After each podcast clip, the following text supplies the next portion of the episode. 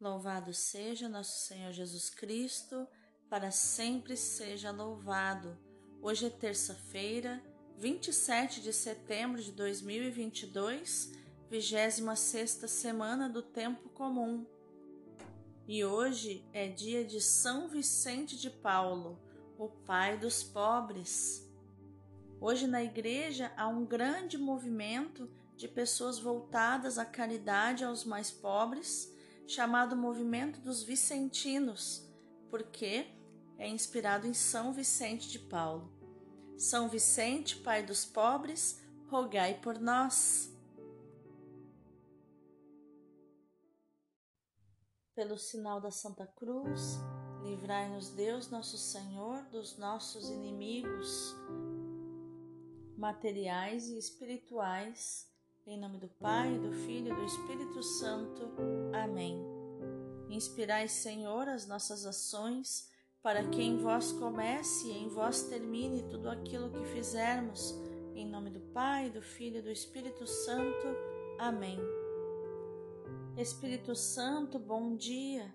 Revela a mim toda a sua intimidade por favor, Espírito Santo, manifesta-se em tudo que eu estou fazendo. Enche-me com a presença manifesta da glória do Pai. Senhor, designais anjos para trabalharem comigo ao longo do dia de hoje. Vem, Espírito Santo, com os anjos de Deus. Eu clamo agora o poder do sangue e do nome de Jesus para adquirir amor pela tua palavra, Senhor. Faz-me apaixonar pela tua palavra, que é viva e eficaz. Semeia, Jesus, palavra dentro do meu coração, Espírito Santo de Deus. Que o meu coração seja terra fértil para fazer crescer a palavra. Vem revela os segredos do coração do Pai dentro do meu coração. Vem, Espírito Santo de Deus, revelar a cruz de Cristo direto no meu espírito, revelar os segredos mais profundos da palavra do Senhor ao meu coração, à minha alma e ao meu espírito. Eu te peço e já te agradeço, na certeza de ser atendida. Em nome de Jesus. Amém. Senhor nosso Deus Todo-Poderoso, eu creio que Tu és a própria excelência. Por isso eu creio que és excelente em todas as tuas obras e que tens o melhor para mim. Eu te consagro esse ano de 2022 para que seja um verdadeiro ano da excelência em todas as áreas da minha vida. Na saúde do meu corpo, da minha alma e do meu espírito, na minha vida profissional e financeira, na minha vida emocional e na minha vida familiar. Afasta para longe de mim todo o mal e derrama das tuas excelentes bênçãos e graças sobre mim. Tudo isso eu te peço e já te agradeço, na certeza de ser atendido, em nome de Jesus. Amém. A primeira leitura de hoje é Jó 3, do 1 ao 3, do 11 ao 17 e do 20 ao 23. Jó abriu a boca e amaldiçoou o seu dia, dizendo: Maldito o dia em que nasci e a noite em que fui concebido. Por que não morri desde o ventre materno, ou não expirei ao sair das entranhas? Por que me acolheu um regaço e uns seios me amamentaram? Estaria agora deitado e poderia descansar, dormiria e teria repouso com os reis e ministros do país que construíram para si sepulcros grandiosos, ou com os nobres que amontoaram ouro e prata em seus palácios, ou então enterrado como aborto eu agora não existiria como crianças que nem chegaram a ver a luz. Ali acaba o tumulto dos ímpios, Ali repousam os que esgotaram as forças. Porque foi dado à luz um infeliz e vida àqueles que têm a alma amargurada? Eles desejam a morte que não vem e a buscam mais que um tesouro. Eles se alegrariam por um túmulo e gozariam ao receberem sepultura. Por que então foi dado à luz o homem a quem seu próprio caminho está oculto, a quem Deus cercou de todos os lados? Palavra do Senhor, graças a Deus. O salmo responsorial é o 87. Chegue a minha oração até a vossa presença. A vós clamo, Senhor, sem cessar todo o dia e de noite se eleva até vós meu gemido. Chegue a minha oração até a vossa presença, inclinai vosso ouvido a meu triste clamor. Saturada de males se encontra minha alma, minha vida chegou junto às portas da morte. Sou contado entre aqueles que descem a cova, toda a gente me vê como um caso perdido. O meu leito já tenho no reino dos mortos, como um homem caído que jaz no sepulcro, de quem mesmo o Senhor se esqueceu para sempre e excluiu por completo da sua atenção.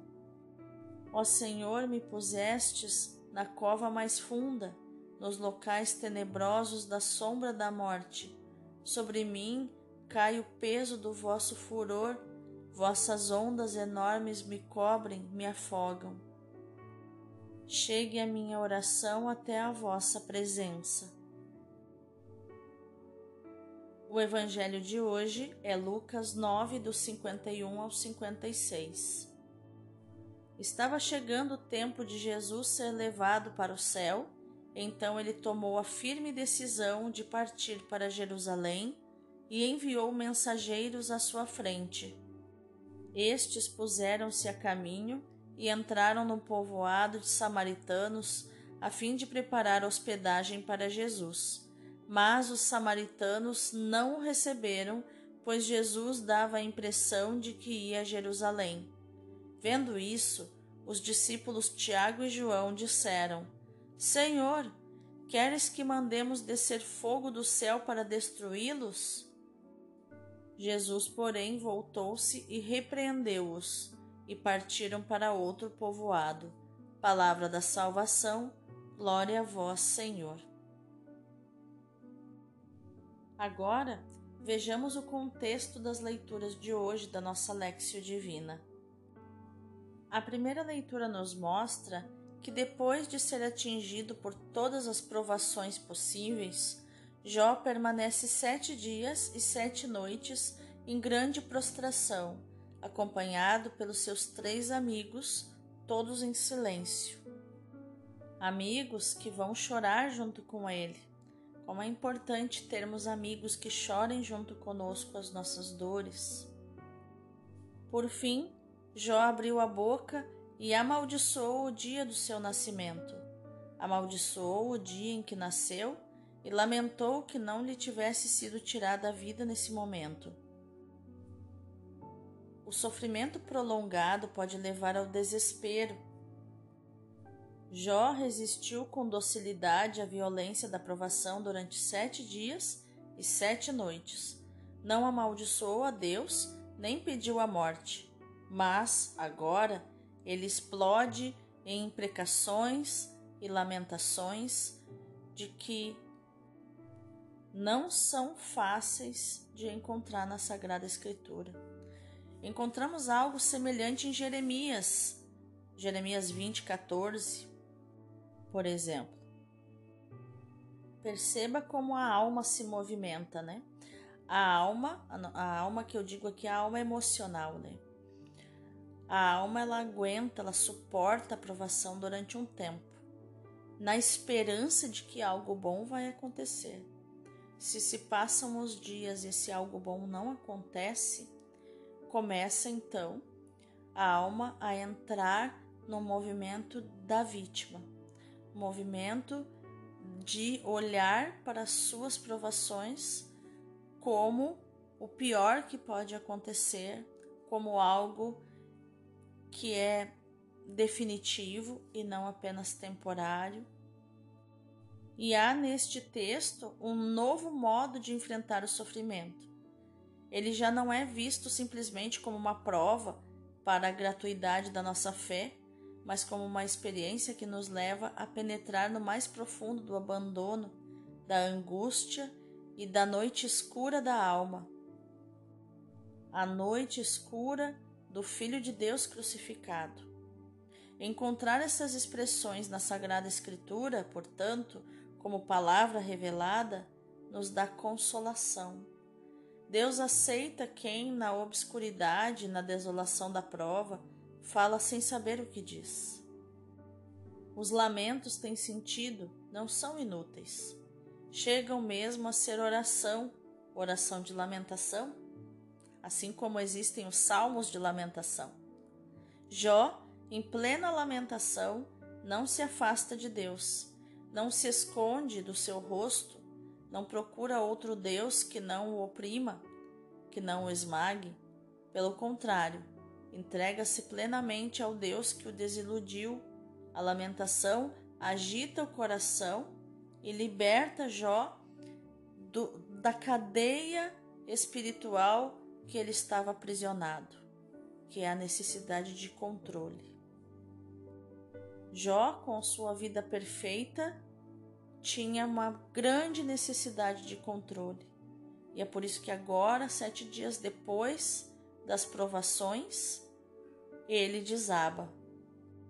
Talvez o conteúdo das provações, os seus bens, talvez ele não era tão apegado, tão apegado aos seus bens, tão, tão apegado aos seus filhos porque era muito temente a Deus. Então ele conseguiu suportar isso. Mas a partir do momento que ele foi acometido com uma doença, como uma lepra, que o despedaçava, que o enchia de feridas, com a sua mulher o tempo todo é, desanimando ele, dizendo: Ah, por que você não, ama, não amaldiçoa esse seu Deus e morre?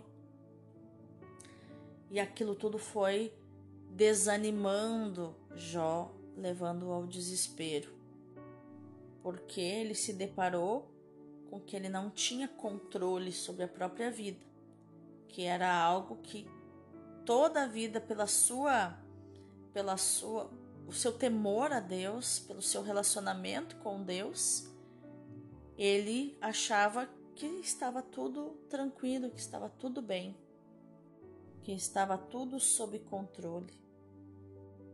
E o Salmo 87 nos mostra isso, né? É um exemplo de salmo de lamentação, onde a pessoa é, se lamenta, quase que o, o, o salmista ele quase que não sabe o que diz. O seu adulto emocional não está presente, ele é como uma criança que chora, que reivindica seus direitos que se coloca como grande diante das situações, como o mais sofredor de todos.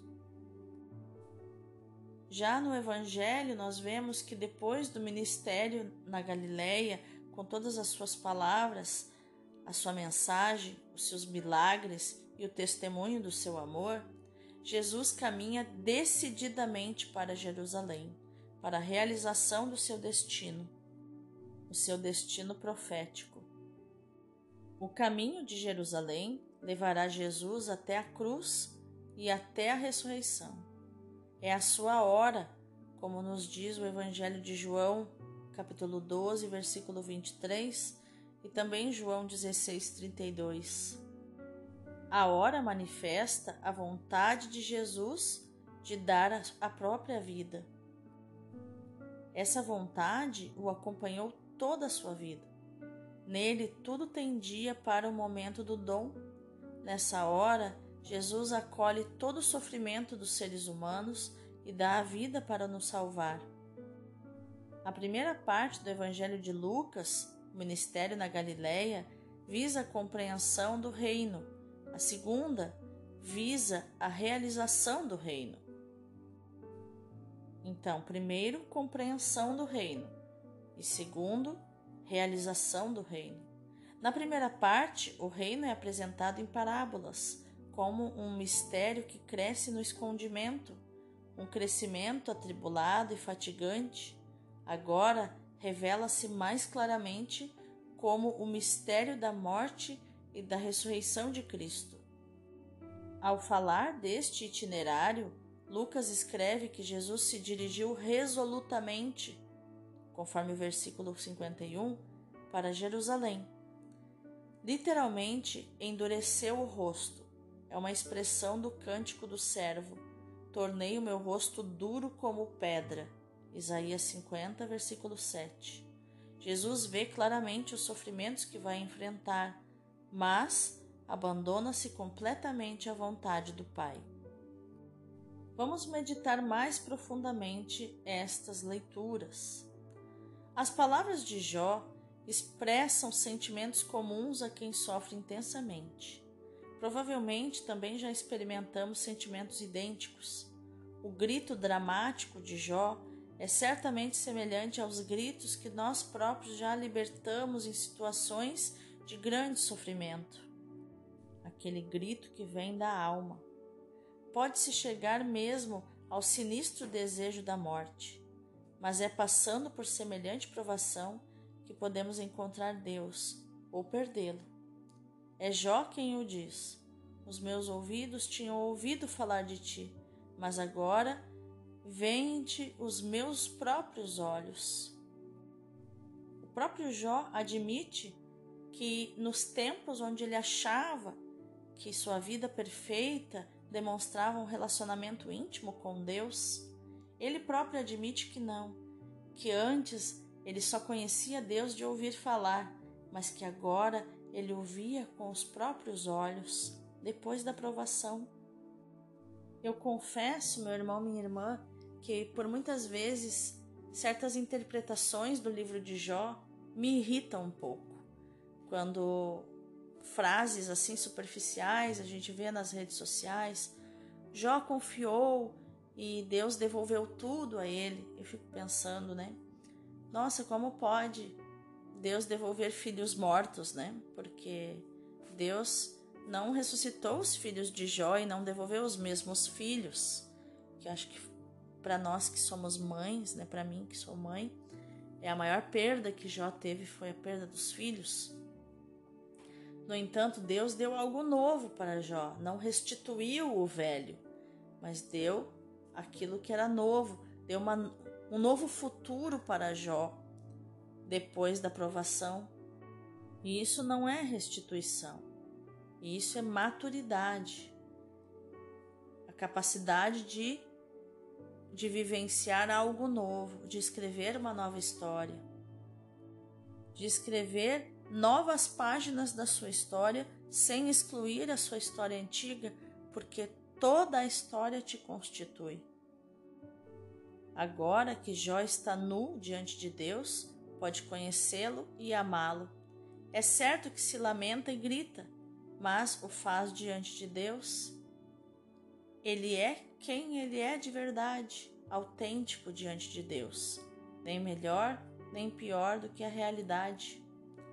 É significativo que a Bíblia não tenha expurgado estas expressões, mas as tenha assumido e tornado oração de lamentação, de súplica e de uma súplica angustiada a Deus. O terceiro capítulo de Jó nos ensina a distinguir a lamentação da lamúria.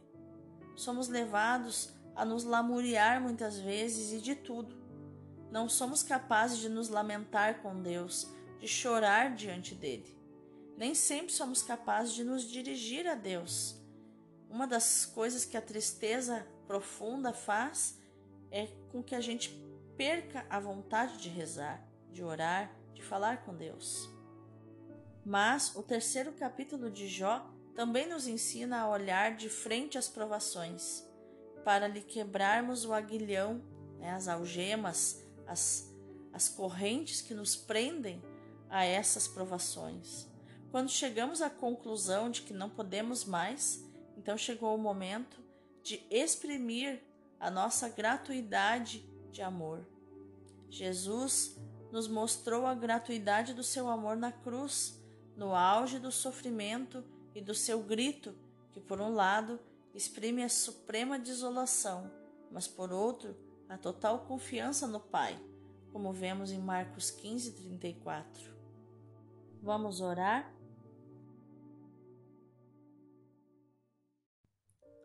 Ajuda-me a compreender as provações de Jó, a entrar no seu sofrimento, para poder penetrar nas provações e no sofrimento de Jesus. Tu, Senhor, quiseste assumir os nossos sofrimentos para purificá-los. Por isso, o Senhor pode me ajudar a contemplar a cruz e a ler no coração trespassado de Cristo todas as riquezas do mistério que tu és, Pai amado. Eu peço isso por intercessão de São Vicente de Paulo e já agradeço. Amém.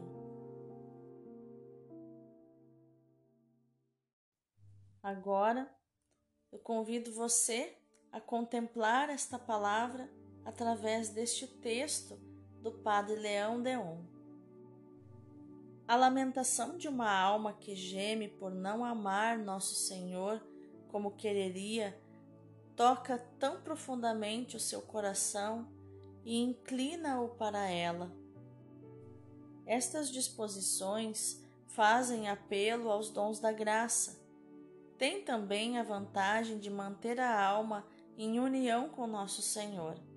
É esta união de corações com o seu que ele tanto deseja obter. É para consegui-lo que quer espalhar o reino do seu coração. Mas este gênero de orações, as jaculatórias, não se aplica somente aos dardos ardentes do amor. Com elas, Pedimos a Nosso Senhor o seu socorro nas provações, pedimos a sua graça para suportar os sofrimentos. Um fiat voluntas tua, faça-se a tua vontade, escapado de um coração angustiado pelo sofrimento, é uma oração de enorme preço aos seus olhos e aos do Pai, aos do seu Pai.